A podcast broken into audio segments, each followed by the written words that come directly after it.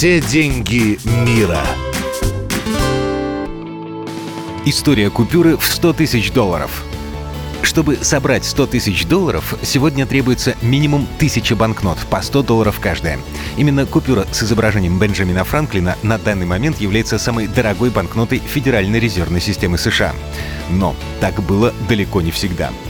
До 1945 года в Америке существовали купюры номиналом в 500, в 1000, в 10 тысяч и даже в 100 тысяч долларов. Но вот эта самая большая выпускалась всего три недели с декабря 1934 года по январь 1935 и только в виде золотого сертификата, так называются ценные бумаги, которые удостоверяют право ее владельца на хранящееся в банке золото. В период Великой депрессии такие баснословные деньги просто не могли попасть в руки обычного американца и использовались только для расчетов между казначейством США и федеральными резервными банками.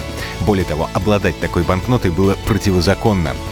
После прекращения их выпуска большая часть из 42 тысяч напечатанных банкнот была уничтожена. Все деньги мира.